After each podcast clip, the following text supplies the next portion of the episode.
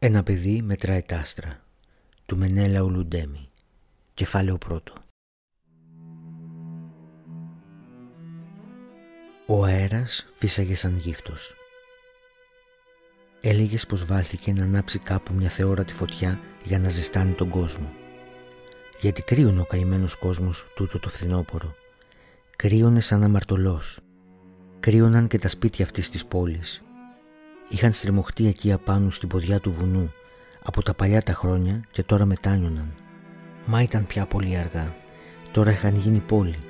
Σηκώνεται και φεύγει έτσι απλά μια πόλη. Για να λέμε όμως την αλήθεια, το κρύο δεν είχε λόγο να κοπιάσει τόσο νωρίς. Ούτε και ο Καζαμία συμφωνούσε μαζί του. Οι παγωνιές ήταν ακόμα μακριά. Έπιζαν τα ποτάμια και δένανε τα νερά. Αυτές είναι οι χειμωνιάτικες δουλειές του αέρα. Μα το Σεπτέμβρη μήνα δεν γίνονται αυτά τα καμώματα. Οι αέριδες είναι ακόμα μαλακοί. Μυρίζουν όρημα φρούτα. Δεν θέλουν σύννεφα μαζί τους. Πάνε ανάλαφροι σαν ξυπόλυτα αγόρια. Να, σαν και αυτό το ξυπόλυτο αγόρι που τρέχει απόψε πάνω στο δρόμο που φέρνει στην πόλη. Τρέχει γιατί κρυώνει και γιατί το σπρώχνει ο αέρας σαν κουρελάκι. Το όνομά του Μέλιος, μα δεν χρειάζεται γιατί κανείς δεν το ρωτάει. Τώρα περνάει το μεγάλο δρόμο με τις ακακίες που σκίζει την πόλη στα δύο. Είναι καλοφτιαγμένος δρόμος. Τα καλοκαίρια μοσχοβολάει δυνατά από τη δεντροστοιχεία και τα περβόλια που απλώνονται πλάι του. Κάθε Κυριακή τον καταβρέχουν κιόλα με ένα τρίπιο βαρέλι που το φορτώνουν σε ένα δίτροχο για να μην σκονίζονται τα φουστάνια των κοριτσιών.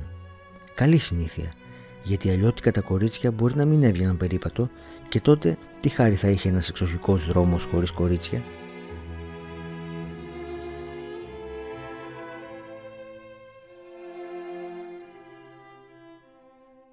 Το ξυπόλυτο αγόρι έφτασε τώρα στο γεφύρι όπου αντάμωναν ο δρόμος με τον ποταμό και κάνανε σταυρό.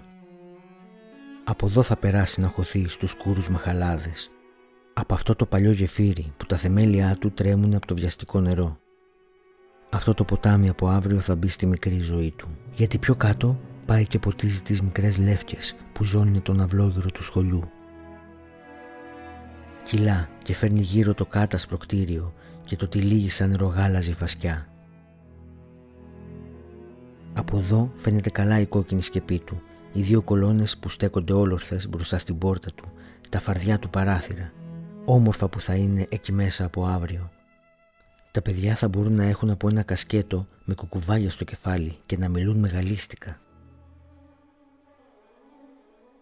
Το σχολείο αυτό ήταν ολόιδιο με το όνειρό του έτσι άσπριζαν οι τείχοι του και έτσι έφεγαν τα παράθυρά του τις νύχτες της μοναξιάς. Έτσι φαινόταν από το χορταρένιο στρώμα του. Ποιο ήταν αυτό το αγόρι, μα ποιο άλλο, ο Κρύφ. Είχε ακόμα στη γλώσσα του τη στιφάδα της μοναξιάς, όπως του την πότισαν οι σελίδες του άλλου βιβλίου που τώρα έμεινε πίσω. Συνεφιάζει. Ο Κρύφ είναι τώρα μεγάλος, σε λίγο θα γεμίσουν τα μάγουλά του χνούδι Τρία σωστά χρόνια περάσαν από τότε και το παιδί ψήλωσε. Ψήλωσε και χλώμιανε κι άλλο, μα δεν βάρινε. Βασανίστηκε κι άλλο, μα δεν γλυκάθηκε. Όλα αυτά τα χρόνια ψαχούλεψε να βρει λίγη ζεστασιά. Πλήρωσε για το ψωμί του άγουρο υδρό που ακόμα μύριζε γάλα. Να ποιο ήταν το αγόρι.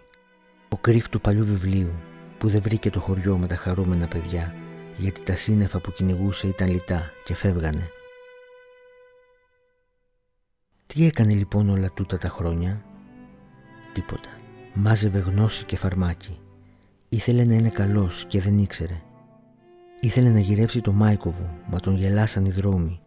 Τι λοιπόν να κάνει; Μια μέρα κάθισε και πέδεψε το κεφάλι του. Το βάλε κάτω και το πέδεψε. Το πλέξε όπως είδε να κάνουν οι γύφτοι με το καλάθι. Στο τέλος το βρήκε. Θα πιανε φιλία με τα βιβλία θα γύρευε να μάθει από εκεί αυτά που του κρύβαν οι μεγάλοι, πίσω από τα παραμύθια που λέγανε αυτοί οι μικροί χάρτινοι παππούδες που κάθονται στα γόνατά σου και σου λένε ιστορίες χωρίς καμώματα και παρακάλια.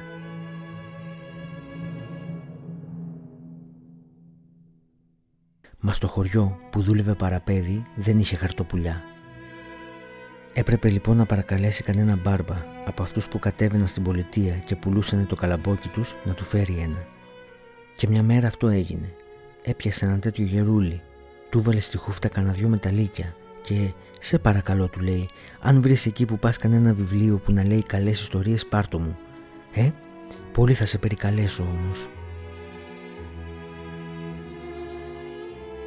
Έβαλε ο παππούς τα μεταλλίκια στην παλάμη του, τα πασπάτεψε με το δάχτυλο, αναποδογύρισε ένα για να δει τι έχει από κάτω.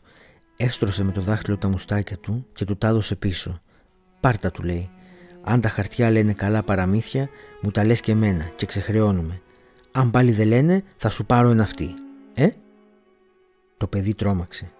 Ο γέρος τότε έβαλε τα γέλια. «Άιντε, άιντε, σύχασε», είπε. «Δεν σου παίρνω αυτή. Σου παίρνω ένα μεταλλίκι. Συμφωνεί». Σε τρεις μέρες του φέρε ένα χαρτί, λίγο πιο χοντρό από το Βαγγέλιο και του το έδωσε. «Το πασπάτεψα από παντού», λέει στο παιδί. «Δεν βγαίνει τίποτα. Για πάρ' το εσύ, μην πά και σε γνωρίσει και συνοηθείτε». Το παιδί τα άνοιξε τρέμοντας. Ήταν σαν μικρό σπιτάκι. Ιστορία σε βάχ του θαλασσινού έλεγε το ξόφυλλό του. Αυτό ήταν. Το παιδί έπεσε πάνω στο βιβλίο με τα μούτρα και το διάβαζε, το διάβαζε ολόκληρο το χειμώνα.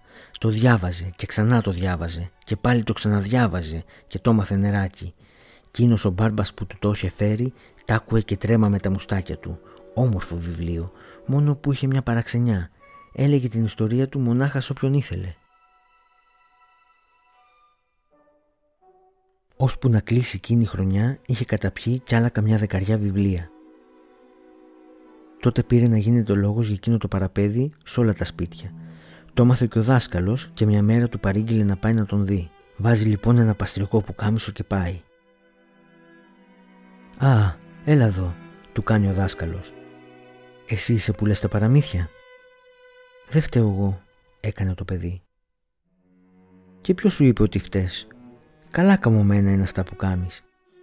Και γιατί δεν έρχεσαι να σε γράψουμε να μάθεις και γράμματα του σχολείου, ε; Δεν τα αγαπάς; Γράμματα του σχολείου, αν τα αγαπούσε, μα υπήρχαν πιο γλυκά γράμματα.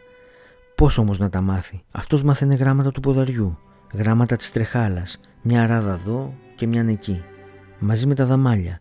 Να βόσκανε εκεί ένα γρασίδι και αυτός βιβλίο. Αν τα αγαπούσε λέει, τι είναι αυτά που λες κυρδάσκαλε; Μα πόσα κομμάτια θα γίνει ένα τόσο δάνθρωπάκι; Βλέπεις, τα σχολιά σε αυτόν τον κόσμο είναι όλα σχολιά της μέρας ανοίγουν τις πόρτες τους μαζί με τα μαντριά.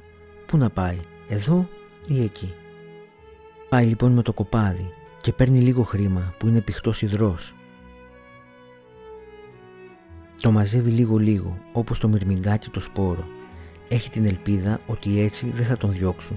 Έχει ακουστά για τους δασκάλους ότι είναι καταδεχτικοί και δεν θα τον αποπάρουν. Και τώρα να ο δάσκαλος, ήρθε μονάχος του η καλή του τύχη τον έφερε μπροστά του. Και τι, δάσκαλος αληθινός με γυαλιά και τον καλάει και στο σπίτι του. Ώρα ήταν λοιπόν, πιάνει και αυτός στο σακάκι του και το κουνάει. «Τι είναι αυτό» ρωτάει ο δάσκαλος. «Χρήματα. Πού τα βρήκες» «Τα κέρδισα». «Και γιατί τα κουνάς» «Είναι για τα γράμματα. Μα δεν είναι πολλά. Άμα τα κάνω μπόλικα θα τα φέρω εδώ να μου μάθεις. Μπορεί να γίνει αυτό κυρδάσκαλε» Αν μπορεί. Ο δάσκαλος έβαλε τη γροθιά του στο μάτι του για να διώξει ένα σκουπίδι. Ύστερα κοίταξε το παιδί βαθιά στα μάτια. «Λοιπόν», πήγε να του πει. Η φωνή του ήταν κάπως αλλιώτικη, έτσι λιγάκι σαν βραχνή. «Άστα, άστα εκεί», είπε. «Και πήγαινε, αύριο που θα παχνίσεις τα δαμάλια σου έλα», του λέει. «Να πάρω πλακοκόντιλο δάσκαλε», να πάρω χαρτιά, μολύβια. Όχι, όχι καλό μου παιδί. Πώς είναι το όνομά σου; Μέλιος. Όχι Μέλιο. Πάλι ήταν αλλαγμένη η φωνή του, πιο πολύ αλλαγμένη και πιο βραχνή. Άστα, άστα εκεί και πήγαινε, αύριο που θα παχνίσεις τα δαμάλια σου έλα. Το παιδί στάθηκε λίγο, ύστερα άδειασε την τσέπη του στο τραπέζι και έφυγε. Ο δάσκαλος ούτε γύρισε να το δει. Αφανίστηκε να κοιτά έξω από το παράθυρο, σαν ξεφύτρωσε ξαφνικά εκεί έξω κανένα καινούριος κόσμος και πάσχιζε να τον μάθει.